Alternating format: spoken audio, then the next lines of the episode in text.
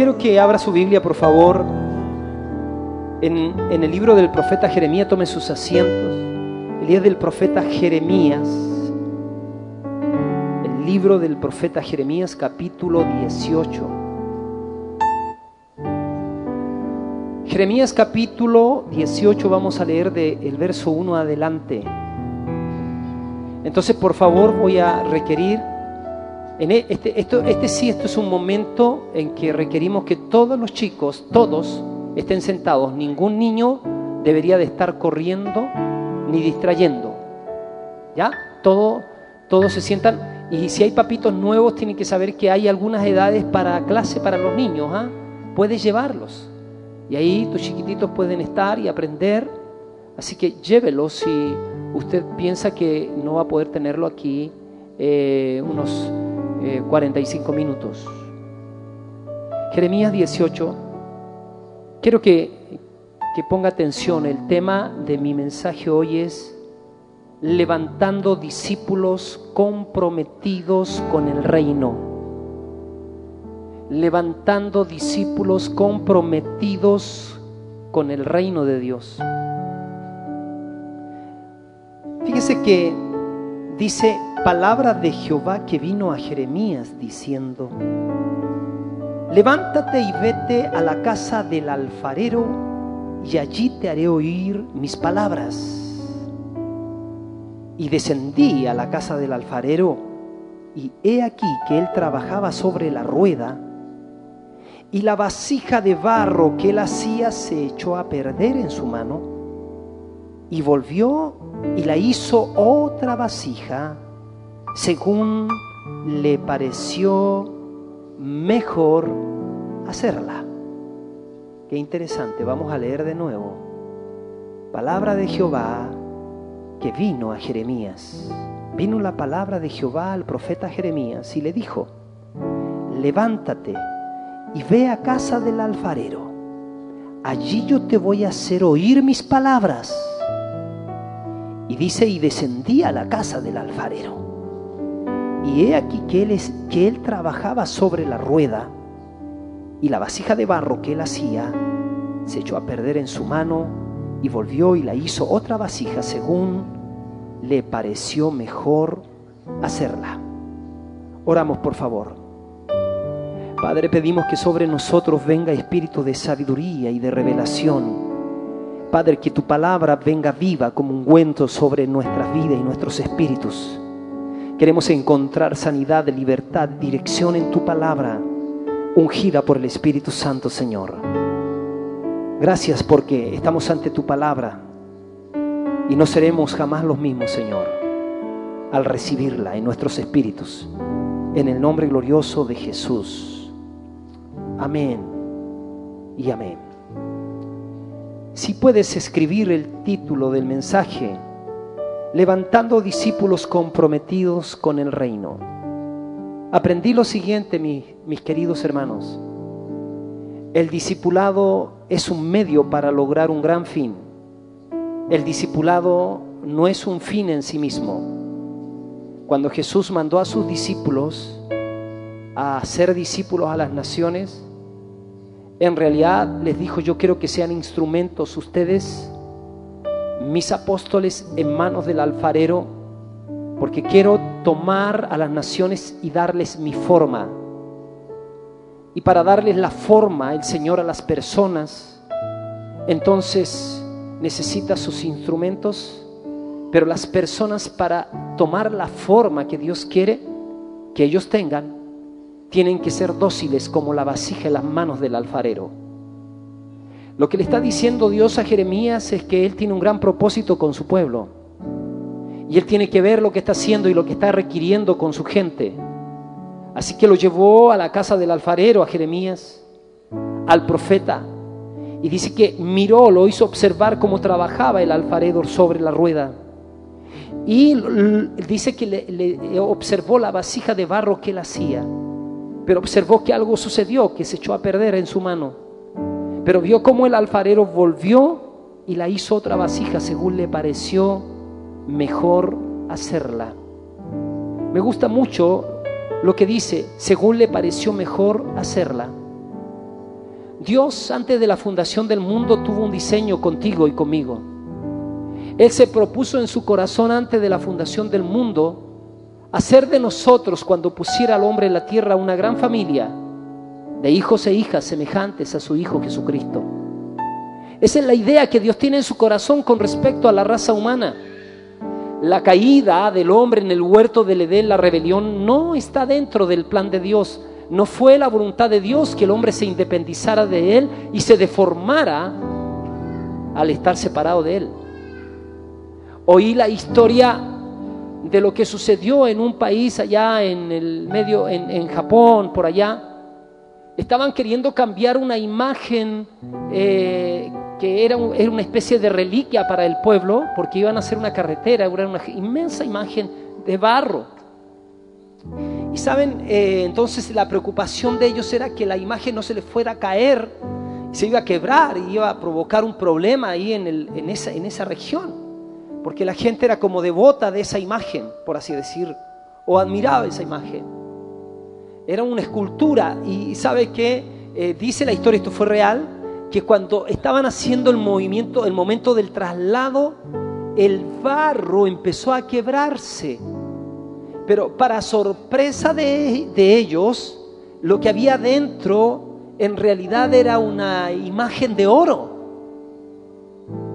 Eh, solamente estaba envuelta con barro y no se habían dado cuenta de que era una imagen que en el fondo tenía un contenido de oro.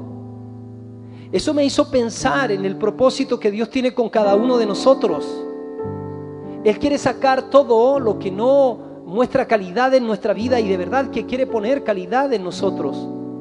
Cuando Él nos recupera para, para Él, cuando nos salva, nos recupera para encauzarnos en su propósito. Para Él ser como el alfarero que otra vez nos empieza a dar forma. Oí la otra historia de Miguel Ángel, ese escultor que se extasiaba cuando a veces veía un mármol deforme.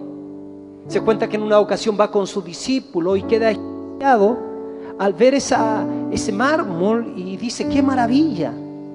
Y el discípulo al lado, el aprendiz, mira y ve que es un mármol deforme. Entonces él está viendo, dice que lo que estaba viendo Miguel Ángel era un, un hermoso elefante. Y le dice: mira, lo que en realidad eh, el discípulo no alcanza a entender eso, porque en el fondo está en la imagen del escultor, está en la imaginación, perdón, del escultor. Ahí estaba el hermoso elefante. La única tarea del escultor era sacarle a ese mármol deforme todo lo que no era elefante. ¿Por qué les estoy diciendo todo esto?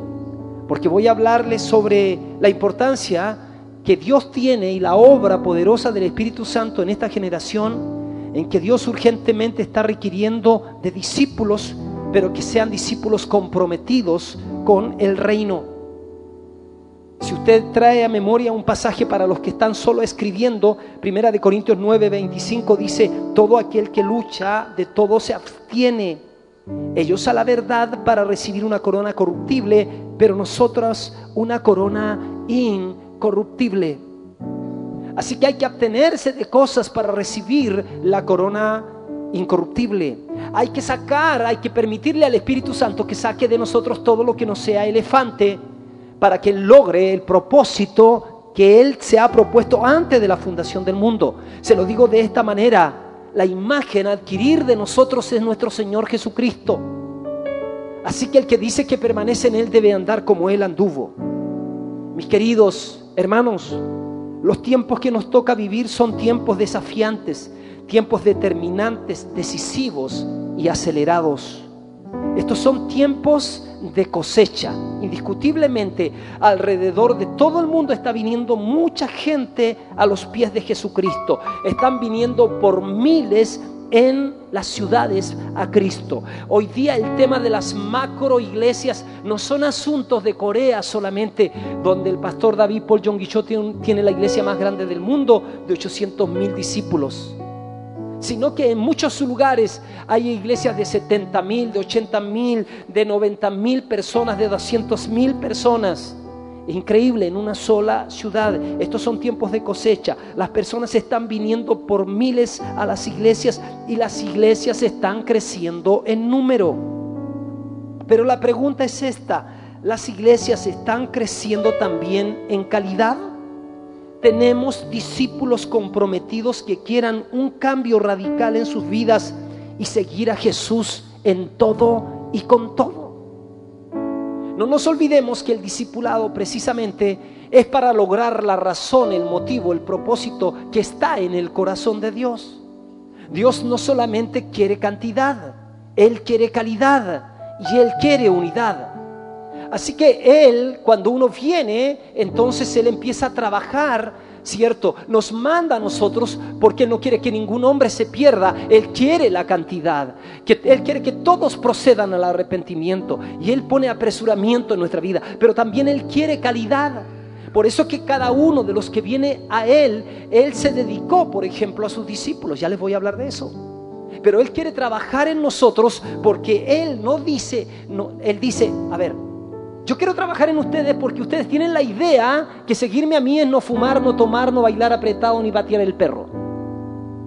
Eso es lo que ustedes creen. Ustedes creen que yo los llamo para que ustedes no sean tan malos como ese, ni tan terrible como ese otro. El Señor dice, ustedes están alejados de la idea que yo tengo. Y yo con mi amor eterno y con el Espíritu Santo les estoy enseñando a ustedes, dice el Señor, para que sepan que el propósito es que Cristo sea formado en ustedes. Es que Cristo se vea en ustedes. Ustedes son mucho barro, pero yo quiero sacar el barro y manifestar el, el oro, manifestar lo esencial en mi pueblo. Jesús dedicó la gran mayoría de su tiempo, de su ministerio, para preparar discípulos, para enviarlos a una misión apostólica. Los escogió cuidadosamente, trabajó en ellos para que tuvieran las características que los hiciera aptos para realizar la tarea. Él demandó, mis hermanos, en cada uno de ellos, entre otras cosas, Él demandó compromiso. Póngame atención en eso. Compromiso. Él sabía que sin compromiso el reino de Dios no avanzaría en la tierra. Y la buena noticia para este mundo es el reino de Dios. Sabe, no sé, no sé si usted eh, le pasa, pero en mi espíritu sigue habiendo urgencia por levantar un gran contingente de discípulos comprometidos con Jesucristo. Yo estoy comprometido con Jesucristo y con su causa. No hay minuto en mi existencia que yo no viva en este compromiso que yo hice con Dios el día en que Él me llamó y sedujo mi corazón. Les cuento, ¿cómo no hemos de sentir esta urgencia? El día martes eh, tuve la bendición de estar con, con el matrimonio Fernando Cerda y su esposa en la casa. Estuvimos tomando un tecito hasta largas horas de la noche y luego lo fui a dejar a su casa. Y cuando venía de regreso tipo una de la mañana, yo vivo aquí en la Rotonda Tucapel por Conrado Río, así como esa calle queda justo con dieciocho de septiembre, justo con el estadio. Así que si usted va en un auto, llega a la Rotonda Tucapel y de ahí se va derechito, porque no hay otra calle que llega justo allá al estadio. En ese, por ahí yo vivo. Y sabe, vamos entrando a nuestra casa y es increíble, pero vamos entrando, estamos estacionando y lo único que sentimos es una cosa así. ¡Pah! Es un auto. Un auto que tiene que haber pasado por ahí, por esa calle donde tú no podés pasar más de a treinta, a treinta, cuarenta máximo, cien por hora. Y sabe que se estrelló de lleno en una palmera. Y corrimos nosotros a ver qué sucedía ahí. Habían tres personas dentro. El chofer, el joven, muerto. Y estaba, empezamos a sacar, a ayudar a sacar a la niña que iba del lado, que era toda una cosa revuelta. Es, es una cosa así como que el vehículo se, se, se, se hizo como un acordeón así. Fue impactante. La persona que estaba al lado terriblemente mal herida, la otra, y después yo alumbro con mi, con mi celular al, al asiento de atrás y había una chica, pero que su cabeza estaba metida debajo del asiento del chofer. Fue una, una cosa espantosa.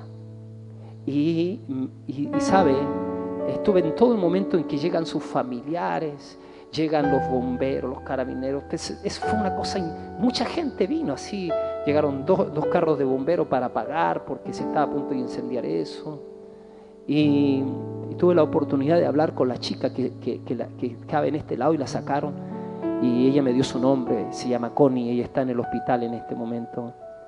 Y, y, y pensé en ese joven, pensé en ese joven que partió a la eternidad. Y yo me pregunto, ¿llegamos? Esa, esa es mi pregunta, ¿llegamos? Eh, tuve la oportunidad de... del papá, dice, cuando llega a escuchar el drama de ese hombre, el desgarro de sus hermanos, y abrazar a algunos de ellos sin que ellos me conocieran, ponerles la mano mientras lloran desconsolados, y eh, sentir, sentirme pastor de esa gente sin que ellos me reconozcan como pastor. ¿Sabe? Me doy cuenta que definitivamente para que nosotros podamos tener urgencia, Dios requiere de gente comprometida con Él. Jesucristo en su ministerio tuvo personas con distintos niveles de compromiso con Él. Por ejemplo, usted y yo sabemos de la multitud, las multitudes que seguían a Jesús. Las multitudes venían, valga la redundancia, por montones, ven, pero ellos venían solo para suplir sus necesidades y salir de sus problemas. Ellos venían por los panes, venían por los peces.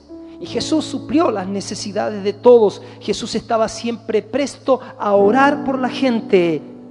Pero fíjese, aun cuando los atendió, aun cuando oró por ellos, aun cuando les hizo milagros, en el momento de la cruz, pregunto, ¿dónde estaba el cojo que levantó? ¿Dónde estaba el muerto que resucitó? ¿Dónde estaba la prostituta que perdonó? ¿Dónde estaban los leprosos que él sanó? Ninguno de ellos estuvo allí.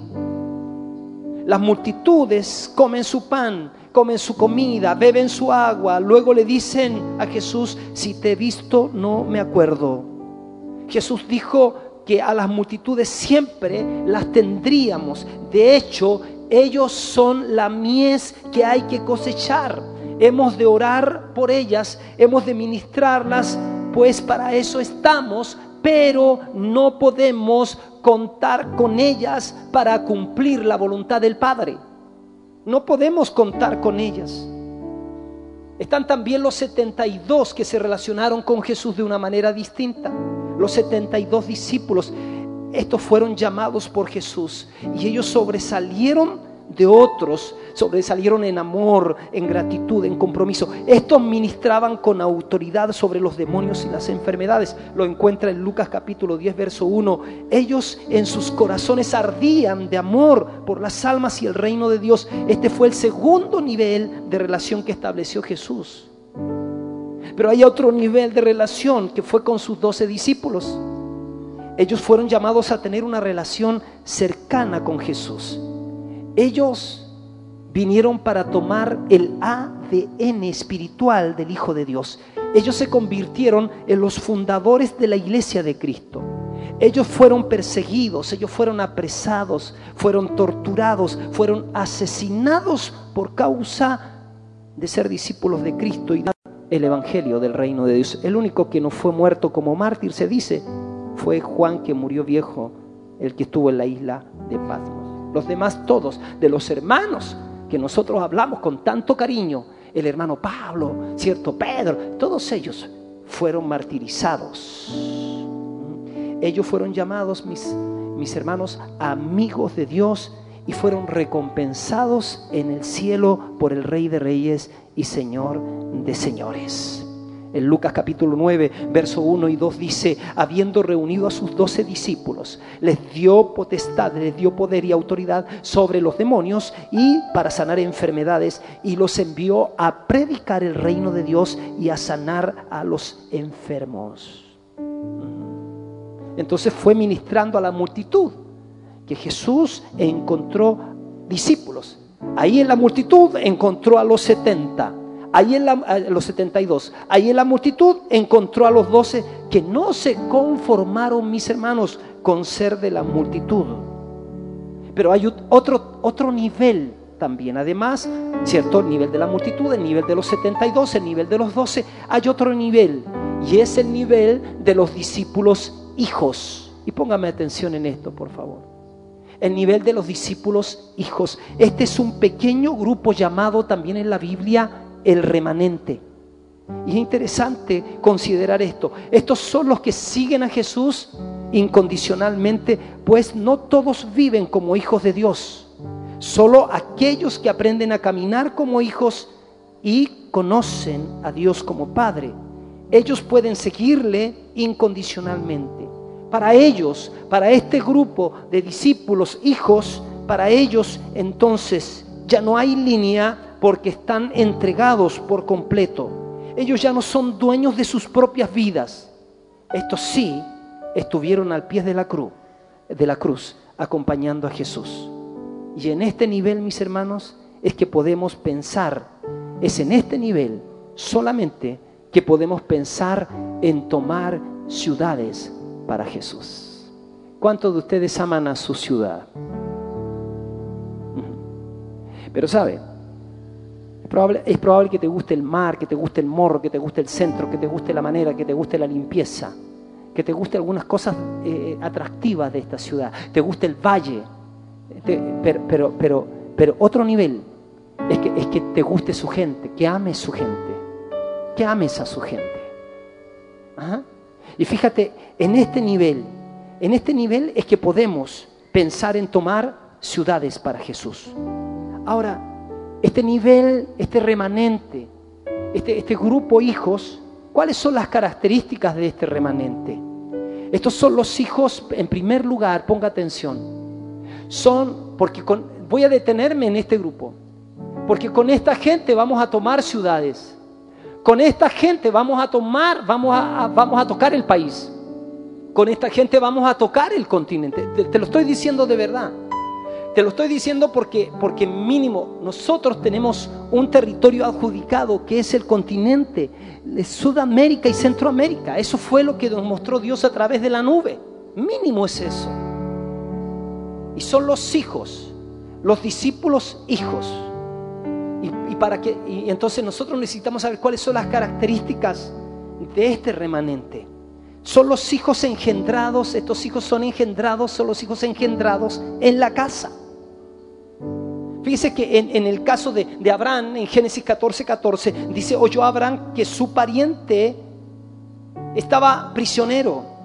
Y dice que él, para ir a librar a su pariente eh, Lot, armó a sus criados nacidos en su casa, trescientos dieciocho, y los siguió hasta Dan. Y ustedes saben que Abraham, con los hijos nacidos en su casa, fue que rescató a su sobrino Lot.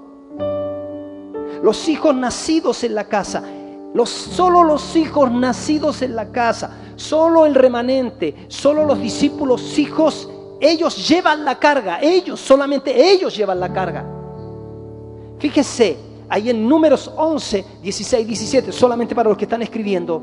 Dice: entonces Jehová dijo a Moisés: reúneme setenta varones de los ancianos de Israel, que tú sabes que son ancianos del pueblo, y sus principales, y tráelos a la puerta del tabernáculo de reunión, y esperen allí contigo. Y Dios le dijo: y yo descenderé y hablaré allí contigo, y tomaré del espíritu que está en ti, y, pondré en, y los pondré en ellos. Y llevaré contigo la carga del pueblo, y no la llevarás tú solo. Y llevarán contigo, dice, la carga del pueblo, y no la llevarás tú solo. Ajá. Ellos llevan la carga porque tienen el mismo espíritu de su líder, tienen el mismo espíritu de su pastor. Los hijos, los discípulos hijos, son los portadores del A D N del padre de la casa. Usted puede haber nacido de nuevo en muchas partes, pero usted conoce también esa, esa, esa gente que te dice, que te dice así: yo a los cuarenta años descubrí que mi papá no era mi papá progenitor, que mi papá progenitor era otro. Y yo lo descubro a los cuarenta, a los cincuenta años. Pero luego que se dan cuenta de eso, ellos dicen: pero no importa, porque mi papá es este que me ha engendrado, es este que me ha alimentado, es este que me ha cuidado, es el que me ha protegido, es el que me ha inyectado, es el que me ha animado, es el que ha orado por mí. ¿Acaso no decimos así? Así que cuando estoy hablando de los hijos engendrados, son los que son, los que son portadores del A D N del padre de la casa. Entonces, si usted llegó de otro lado, pero hoy día ya se, usted se plantó en esta casa, entonces eh, es candidato para portar el A D N del padre de la casa.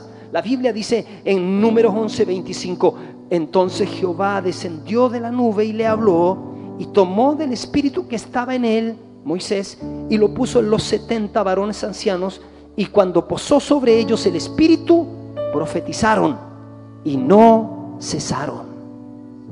Los discípulos hijos, este remanente, este que toma las ciudades, este que transforma los países, tienen la unción también para reproducirse en otros. ¿Sabe qué importante es que usted sienta? Antes de entrar a este punto, me voy a quedar en el punto de arriba. Son portadores del A D N del padre de la casa. ¿Sabe? Cada vez que yo tengo que predicar, yo oro en la semana, yo preparo en la semana, y yo digo, Señor, de verdad que yo voy a disparar para influir. Yo, yo, no, yo, no, yo no vengo a leerles un mensajito. Yo sé que en mi audiencia alguien, alguien estará preparado por Dios como un hijo de paz para recibir el shalom que hay en mi corazón, para recibir la genética que hay en mi corazón. Más de alguna vez te viste a Jeremías leyendo en la escritura, leyendo a Jeremías diciendo, me dije, dije, Señor, ya no hablaré más de esto, pero había dentro de mí un fuego que se encendía en mis huesos. Y si tú has bebido de mi espíritu, es imposible no estar pensando en las personas. Y si has bebido de mi espíritu, es imposible que no mires a las personas que tienen que ser formadas, porque una cosa es amontonar a la gente y otra cosa muy distinta es que las personas sean formadas. Este remanente tiene la unción para reproducirse en otros.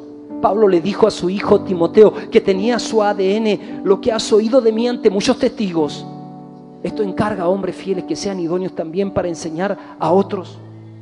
En Timoteo uno uno dice a Timoteo, verdadero hijo en la fe, verdadero hijo en la fe, verdadero hijo en la fe. Hermanos, aquí hay una estructura de Dios que nos une a nosotros. Usted tiene que saber, aquí hay una estructura de Dios que nos une a nosotros. Y yo, yo con la ayuda de Dios quiero que se rompa un paradigma en su espíritu hoy día. Escúcheme, usted me puede conocer por muchos años a mí. Usted puede conocer a Guillermo Castillo, pero Guillermo Castillo no tiene mucho que darle a usted. Pero sí, yo tengo que darle conforme a mi llamado apostólico. O sea, el apóstol Guillermo Castillo lo puede bendecir a usted. El pastor Guillermo Castillo lo puede bendecir a usted. Lo puede activar a usted. Guillermo Castillo es probable que no. Y mientras usted me mira solamente en el plano de la familiaridad, es probable que yo no sea una bendición para usted. Pero aquellos que jalan de lo que yo porto, entonces ellos toman el A D N. Ellos tienen un espíritu reproductivo. Ellos quieren mirar como estamos mirando por tantos años. Mis queridos, mi canción no ha cambiado. Lo que ha cambiado son las estrategias de trabajo. Pero sigo pensando en lo mismo. La gente necesita conocer a Jesucristo. Las personas necesitan conocer el mensaje de salvación. Y Dios quiere un pueblo comprometido con Él, lleno del Espíritu Santo. Bendito sea su nombre. Hombre,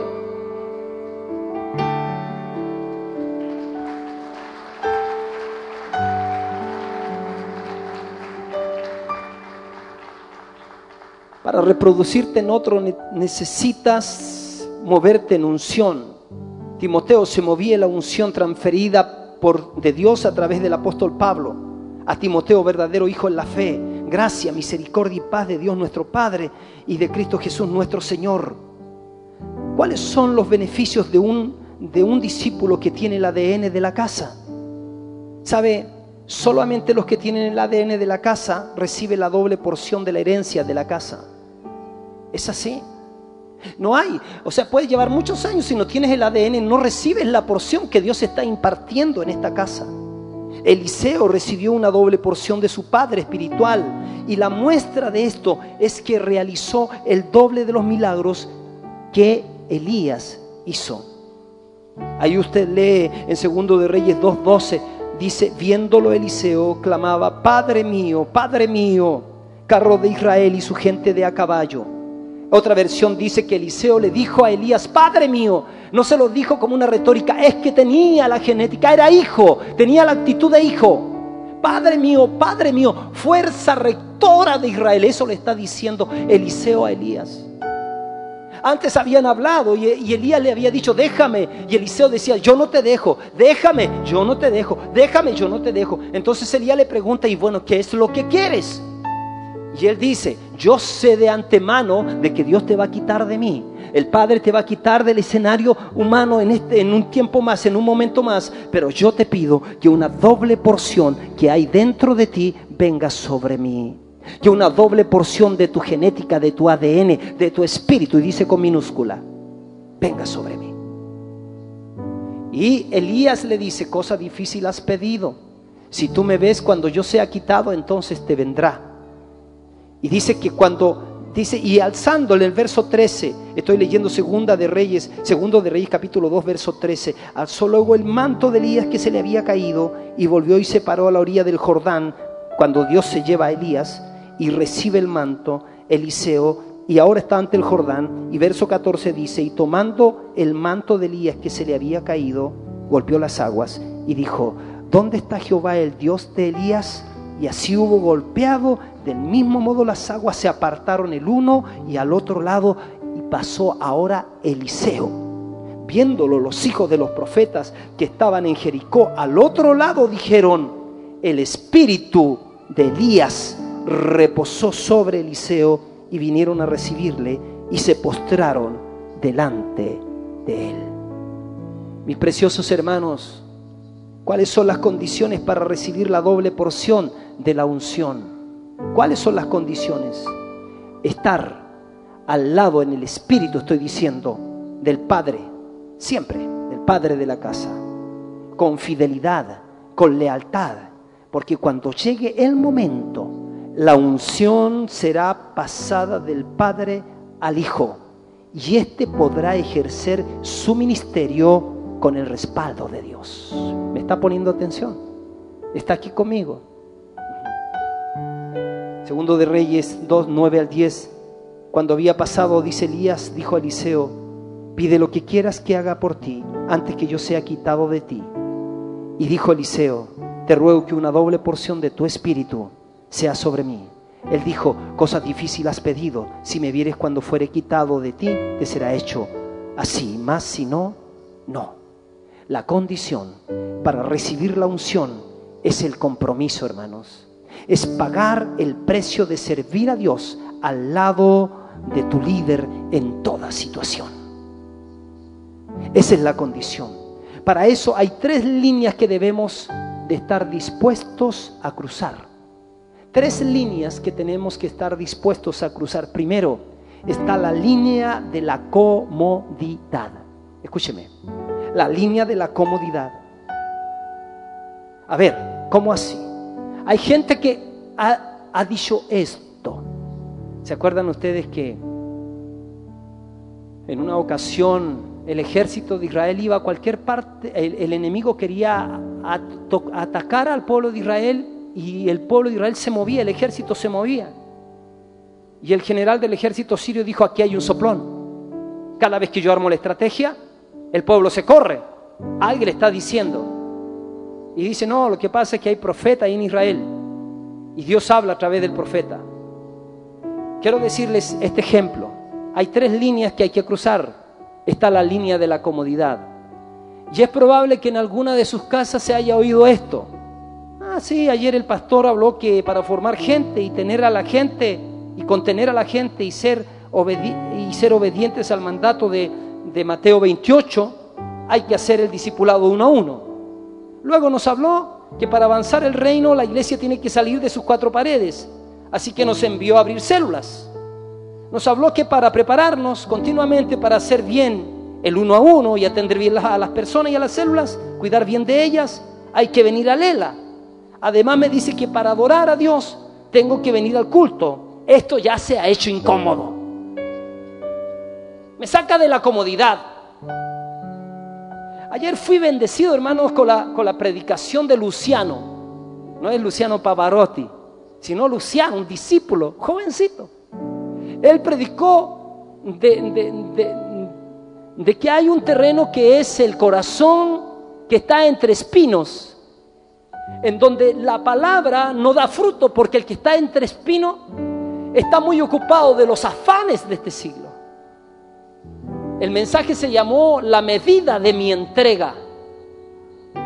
Y él dijo que hay gente que tiene muchas excusas, porque está afanada, porque, porque los afanes de este siglo apagaron la palabra y se hizo infructuosa. La palabra venía al corazón para que diera fruto, pero los afanes del siglo apagaron la palabra. No fue, no hubo una palabra, esa palabra no cayó en un buen terreno. Entre espinos no era buen terreno. Cuidado con los espinos que están creciendo en tu vida. Cuidado con los espinos que has estado permitiendo que crezcan en tu vida. Y que el llamado que tenía ya no, ya no está respondiendo al llamado. Ya tienes mucho que hacer. Ya te apareció esto, te apareció esto otro, te apareció acá, te apareció allá.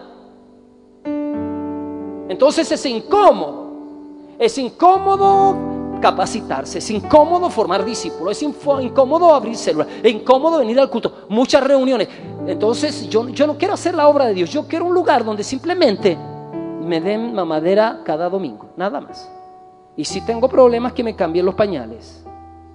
Tienes que cruzar esa línea de la comodidad. Tienes que demostrarle a Dios que Él es el primero en tu vida. Tienes que cruzar una segunda línea, la línea de la conveniencia. ¿Cómo así? Claro. ¿Por qué le servimos, mis hermanos? ¿Por qué servimos a Dios?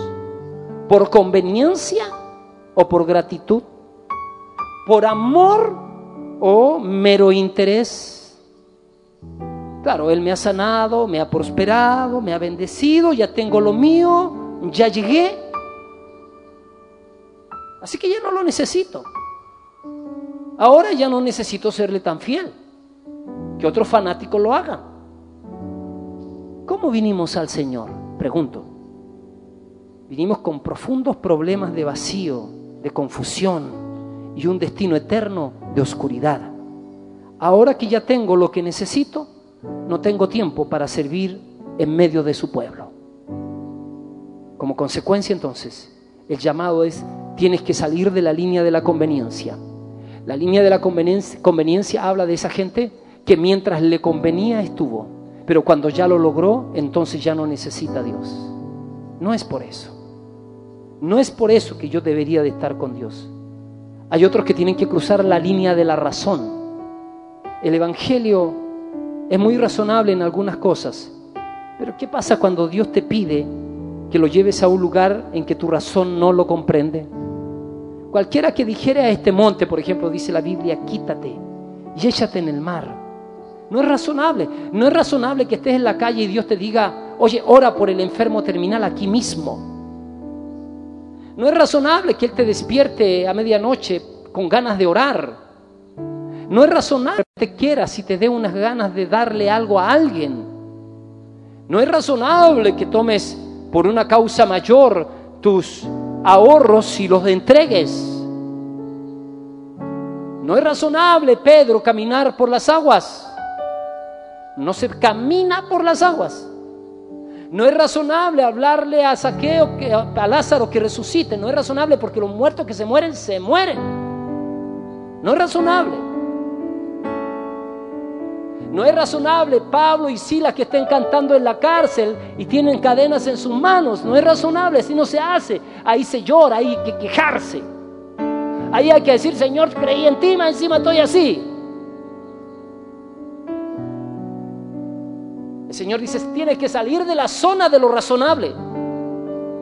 Tienes que hacer lo que no te imaginas, pero que Dios te impulsa. Porque si quieres ver lo que nunca has visto en tu vida, tienes que atreverte a hacer lo que nunca has hecho. Ay, no, a mi casa no puede venir cualquier gente, así que yo no abro mi casa para la célula. Empieza a hacer cosas que no sean tan razonables. Y vas a ver cómo vas a ver la mano de Dios. Jesús deliberadamente, hermanos, ofendió la mente para revelar el corazón. ¿Sabes qué? La gente que empieza a estar sumergida en alabanza y adoración es la gente que da gracias aún en las peores circunstancias. El Señor dice, a, a ver, cuando te está sucediendo cosas malas, el espíritu del mundo dice, quéjate, quéjate, quéjate. Pero el Señor dice que Él busca La hora viene y ahora es cuando los verdaderos adoradores van a adorar al Padre en espíritu y en realidad, porque también el Padre tales adoradores busca que le adoren. ¿Sabe? Esta gente, cuando nosotros miramos a los, a los discípulos hijos, ellos estaban comprometidos con una adoración y alabanza genuina y auténtica y continua delante de Dios. Estaban comprometidos a una obediencia total al señorío de Cristo. Y póngame atención, aunque muchos se llamen discípulos, no son discípulos, porque no están dispuestos a obedecer los mandatos de Jesús. Fíjense que hacer la voluntad de Dios, solamente hacer la voluntad de Dios, nos convierte en sus discípulos. Y hacerla permanentemente, la Biblia dice que muchos de sus discípulos volvieron atrás y ya no andaban con él. Juan seis sesenta y seis. Qué curioso el versículo, el capítulo y el versículo. Juan seis sesenta y seis. seis, seis, seis. Desde entonces, muchos de sus discípulos ya dejaron de serlo, volvieron atrás y ya no andaban con él.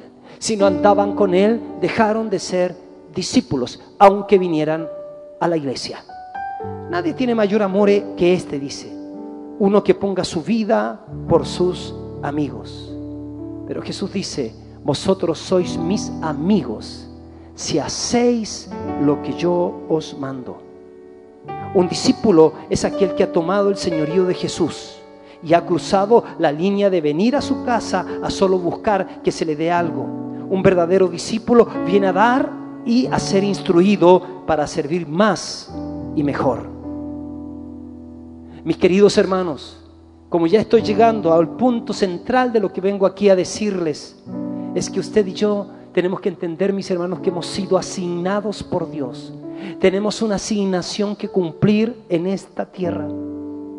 Cuando tú lees Marcos capítulo tres verso trece, dice: después Jesús subió al monte y llamó hacia los que él quiso y vinieron a él, y estableció, asignó a doce para que estuviesen con él, eso es discipulado, y para enviarlos a predicar, y que tuviesen autoridad para sanar enfermos y echar fuera demonios. Eso tiene que ver con el poder de Dios disponible para nosotros.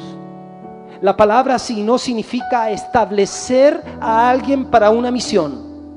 Hemos sido asignados por él. La palabra asignación significa proclamar a alguien como un comandante o un general, como un rey. La palabra asignación significa levantar a alguien en alto y exhibirlo para que todos lo vean. Dice que asignó a los doce. La pregunta es, ¿por qué no asignó a las multitudes? Porque él sabía, mis hermanos, que con multitud no se edifica, solo con discípulos se edifica. Se avanza con discípulos. Ellos son los verdaderos amigos de Jesús. Ellos tienen el privilegio de ser enviados con autoridad para echar fuera demonios, sanar los enfermos, porque han pagado el precio y demostrado compromiso con él y con su obra. Jesús dice en Juan quince quince, ya no le voy a llamar más siervo, porque el siervo no sabe lo que hace su Señor, pero les voy a llamar amigos, porque todas las cosas que oí de mi Padre yo se las he dado a conocer a ustedes. No me eligieron ustedes a mí, sino que yo les elegí a ustedes y les he puesto para que vayan y lleven fruto, y vuestro fruto permanezca, para que todo lo que pidiereis al Padre en mi nombre, él os lo dé. Escúcheme, la geografía es importante. Usted tiene que crecer donde usted ha sido plantado. Es muy importante la geografía. ¿Por qué yo no estoy en la capital, siendo una ciudad más influyente que la ciudad de Arica? Las ganas no me han faltado, pero ¿sabe qué? No tengo esa geografía asignada. Estoy asignado en la puerta norte del país, en la ciudad aceite de la unción, la ciudad del aceite de la unción, ciudad amenazada pero jamás derrotada, una ciudad que tiene destino de gloria, una ciudad que limita con Perú y que limita con Bolivia, una ciudad donde se sueltan los decretos para la nación, una ciudad puerta. Ese es nuestro territorio adjudicado. Y doy gracias a Dios porque estamos aquí puestos como una iglesia plantada como plantío del Señor. Esta casa va a ser una casa que será deseada. La gente vendrá a recibir la unción del Espíritu Santo. Vendrán a conocer la gente de la ciudad, porque en cualquier parte habrá gente que tendrá presencia de Dios en las ciudades. Tuve la linda oportunidad de ver un, un, un, en una página lo que sucede en Marilia, en Brasil. Hay un pastor bautista que tiene una iglesia de miles de personas que están en el modelo discipulado apostólico. Y ellos tienen una actividad que se llama la noche de Marilia, los cielos de Marilia. Y hay un día en el año en donde ellos se ponen de acuerdo por radio, ellos tienen una radio, y en cada célula compran eh, así como bengalas, ¿cierto? Y en la noche se ponen de acuerdo y lo primero que hacen es que salen ese día fuera de la casa. Y ahí hacen un círculo, se toman de las manos fuera y empiezan a orar por la población, oran por sus autoridades, oran por los empresarios, oran por los educadores, oran por los deportistas, oran por las familias, oran por las comunicaciones. Ellos oran. Pero llega un momento en que el pastor, a través de la radio, ellos tienen la radio prendida, da el anuncio y, y da la cuenta regresiva, y cuando llegan al cero de la cuenta regresiva empiezan a tirar las bengalas en la noche hacia arriba. Y sabes qué increíble, que ellos por un avión toman, hacen las tomas y casi toda la ciudad empieza a salir los fuegos artificiales, porque son más que bengalas, fuegos artificiales. Aquí no nos resultaría porque no nos darían permiso. A lo mejor sí las bengalas, pero ¿sabe qué? Demuestra que están metidos en todas partes en Marilia. Y sabe que esas experiencias me hacen soñar, me animan. ¿Por qué no? ¿Por qué no tener casas en distintas partes? Porque una persona que tiene hondos problemas en el Cerro de la Cruz, no decirle, mira, ya hay como cinco células. ¿Por qué personas que están en tantas partes del Gallinazo, allá tenemos células? En, en Poconchile, allá tendremos células. En distintas partes, allá estará casas que manifestarán la gloria de Dios, casas que tendrán la presencia de Dios entre sus habitantes y predicarán el Evangelio. ¿Sabe qué? Yo me atrevo a hablarles de esto porque el día en que yo termine de soñar es el día en que yo me morí. El día en que yo terminé de soñar es el día en que el Espíritu Santo, algo pasó, el Espíritu Santo en mi vida. Mientras tenga el Espíritu Santo en mi corazón, seguiré teniendo sueños, seguiré teniendo visiones. Y yo te invito a ti a ser un soñador, a creer que con Dios todo es posible.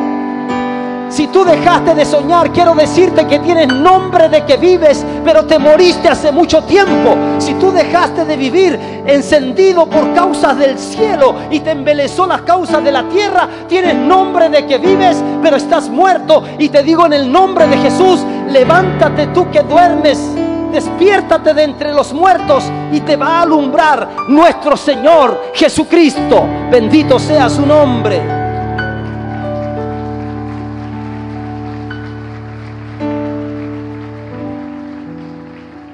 La geografía es muy importante porque donde Dios te plantó, ahí vas a florecer. Saca, tómate una semilla de café y ven a plantarla al Calama.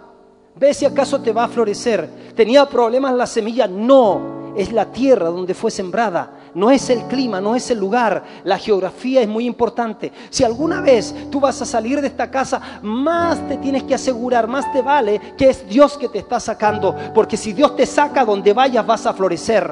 Pero si Dios te trajo, o si te viniste de otro lugar y Dios no te plantó en esta casa, entonces tienes que replantearte y volverte a ese lugar. ¿Por qué? Porque en el lugar donde Dios te planta, es ahí el único lugar donde tú vas a florecer.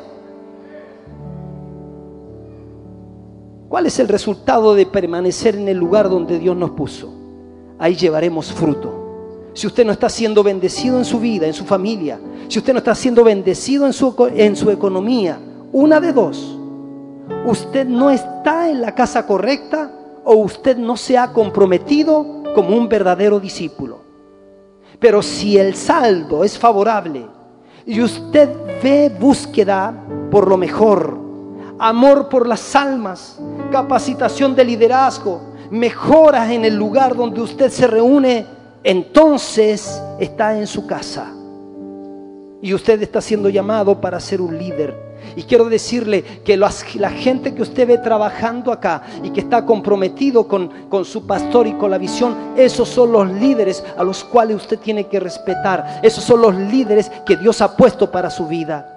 Nosotros somos sus pastores, entonces comprométase, busque a Dios y usted va a ver aumentar sus frutos.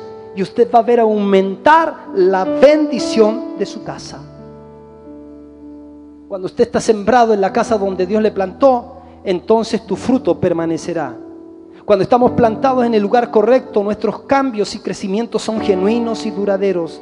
De manera que todo lo que hagamos será próspero y tendrá un impacto en nuestra generación y en las generaciones venideras. Ya estoy terminando. Dios contestará nuestras oraciones, tus oraciones, si estás plantado en la casa donde Dios te plantó, en el lugar donde Dios te plantó, haciendo lo que Dios te dijo que hagas. Cuando estamos en la voluntad perfecta de Dios, nada impide que nuestras oraciones sean contestadas. Él mismo nos dijo: no me eligieron ustedes a mí, sino que yo los elegí a ustedes, y yo les he puesto para que lleven fruto, y vuestro fruto permanezca. Y agrega: para que todo lo que pidiereis al Padre en mi nombre, Él os lo dé. Por eso en el nombre de Jesús le digo, mi amado, no salga de la jurisdicción donde Dios lo puso. Cuando uno entra a la iglesia que el Señor le asignó, usted nunca se sentirá fuera de la familia de Dios. Ahora, ¿qué tipo de personas tenemos en la iglesia? ¿Tenemos multitudes o tenemos discípulos? Esa es la pregunta. De nuevo, hermano, ¿qué tipo de personas tenemos en la iglesia? ¿Qué tipo de personas tenemos en esta casa? ¿Tenemos multitudes o tenemos discípulos? Pastores preciosos, ¿qué tipo de personas tenemos en esta casa? ¿Tenemos multitudes o tenemos discípulos? No les estoy preguntando lo que sueñan, la realidad. ¿Qué tenemos? Líderes que nos ayudan en células. ¿Qué tenemos en esta casa? ¿Tenemos multitudes? ¿O tenemos discípulos? ¿O tenemos discípulas? ¿Qué tenemos en esta casa? Es muy importante responder esta pregunta. Los líderes deben entender esta verdad. Ustedes y yo debemos entender esta verdad. Esta casa debe entender esta verdad. Con la multitud no se edifica nada.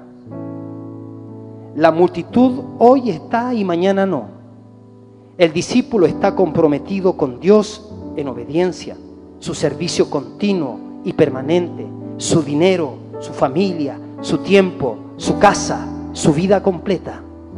Si usted ha sido asignado como discípulo y todavía está midiendo su servicio según su conveniencia, según lo razonable o lo que le da ganancias, es porque todavía no ha cruzado la línea. Y hoy es tiempo de tomar la decisión de lo que usted quiere ser en Dios. Hoy debe decidir si quiere ser uno más de la multitud o quiere ser alguien que influencie su generación y la siguiente. Entonces, ¿cuál es el desafío?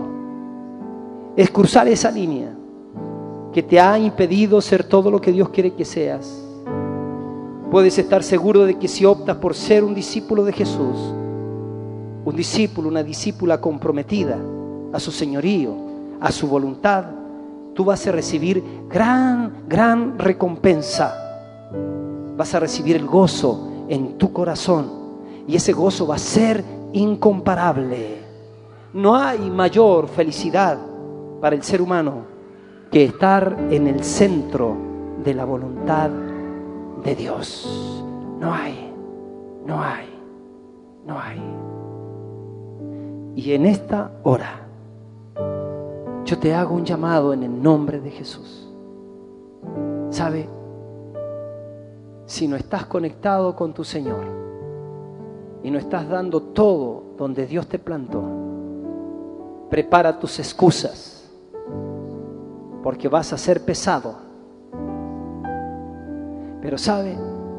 Aún más te digo, ese amor tan grande aún te desafía. Aún te dice, hágalo. Yo, yo, yo no creo que hayamos llegado a esto todavía. Escúchenme. Les prometo que ahora cierro. No hemos llegado a esto todavía. Imagínense. El señor de la casa. La mesa servida. Los trabajadores vienen de regreso diciendo, hemos ido a invitar a todos. Ahora es solo esperar. Todos esperando. Se mira la hora. No llegan. Los llamados no llegan. Entonces el, el dueño de la, de la casa dice, muchachos, esto no puede perderse. Vayan. Llamen a los cojos. Llamen a los tuertos. Llamen a los sordos. Llamen, llam, llamen a esa gente. Tráigala. Que se llene mi casa. Que se sienten ellos. No te extrañes que por no obedecer este llamado que en el nombre de Dios yo te hago, podría haber sido yo, como lo estoy siendo, o puede ser otra persona insignificante diciéndote lo mismo. Olvídate de quien te habla, pero piensa en el llamado. Dios dice, no te quiero multitud, no te quiero lleno de excusas, no te quiero un terreno de espinos, te quiero sen, siendo un discípulo, hijo, con el A D N de la casa. Comprométete con Él. Decide ser un discípulo. Hay vías, pregunta. Asiste a tu célula porque es lo que los padres de la casa han establecido. Asiste a tu capacitación porque eres un líder en potencia. Discípulate uno a uno y no te engañes. No andes con evasivas, evasivas con tu discipulador. El discipulador no tiene que andar detrás de ti. Tú tienes que andar detrás de tu discipulador. Tú tienes que hacerte la agenda. Yo estoy dispuesto. Tengo discipulados de once, de diez a once y media, doce de la noche. No, no puedo, tengo que trabajar. ¿A qué hora sales? A las diez. Te espero diez y cuarto en mi casa. Y se lo hago, aunque me haya levantado, levantado a las seis de la mañana. No hay excusas, no las hay. El problema es un problema del corazón. ¿Por qué no fallas a tu trabajo de la misma manera que le fallas a tu líder? ¿Por qué no fallas a tus compromisos que te van a dar grandes ganancias, pero sí le fallas a tu líder? Porque tu corazón se pervirtió, porque tu corazón se desvió, porque tu corazón fue engañado, porque te convertiste en un terreno de entre espinos. Sal de ahí. No menosprecies la sangre de Jesucristo. La sangre de Jesucristo fue el precio que fue pagado por tu total redención. No vendas tu primogenitura por un plato de lentejas, como quiera que luzca, del color que tú lo veas. No hay comparación, no lo hay. No lo hay. No hay mejor cosa que servir al Rey de Reyes y Señor de Señores. Póngase de pie, por favor. Suba a los músicos. Dale un aplauso al Señor.